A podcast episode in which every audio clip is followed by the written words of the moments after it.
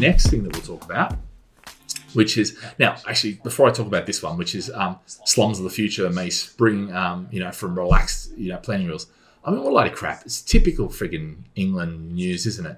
You know, negative. It's a frigging positive. I mean, number one is they're talking about how you know conversion of commercial, which is permitted development, but they've got a new home there, you know, picture. So clearly the journalist doesn't know what they're talking about for a start. But anyway, let's not get onto that.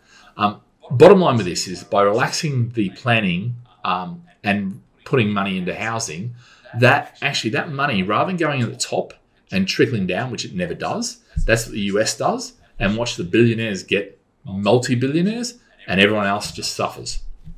Okay. Um, however, if you put it in at the bottom level, which means if you build new homes, if you give it to the plumbers and the carpenters and all these sort of guys, that actually can be a fantastic result because what it does, it puts the money into that part of the economy. They go out and spend it at local shops and local things, and that keeps the economy moving. This is the best way to ward off a double dip you know, a bad recession and that sort of stuff, is put the money in there. And that's something the furlough system, okay, the furlough system and the, the universal credits and all these sort of things has done. It's given put money into people's pockets. And I think that, above all, is absolutely the best thing to do. Okay. So, you know, Boris, Rishi, keep doing that. Yeah.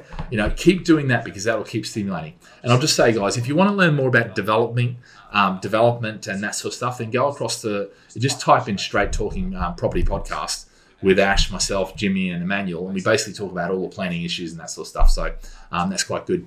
Um, that's a, a, podcast. But also, if you're interested in you know investing in developments and some of the stuff we're doing from that side, you can go to gladfish.cc.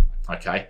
Um, and that's the website. You've got to be a high net worth or sophisticated investor, otherwise we can't really talk to you about those opportunities um, because they are for those guys. But you know, you can jump across into there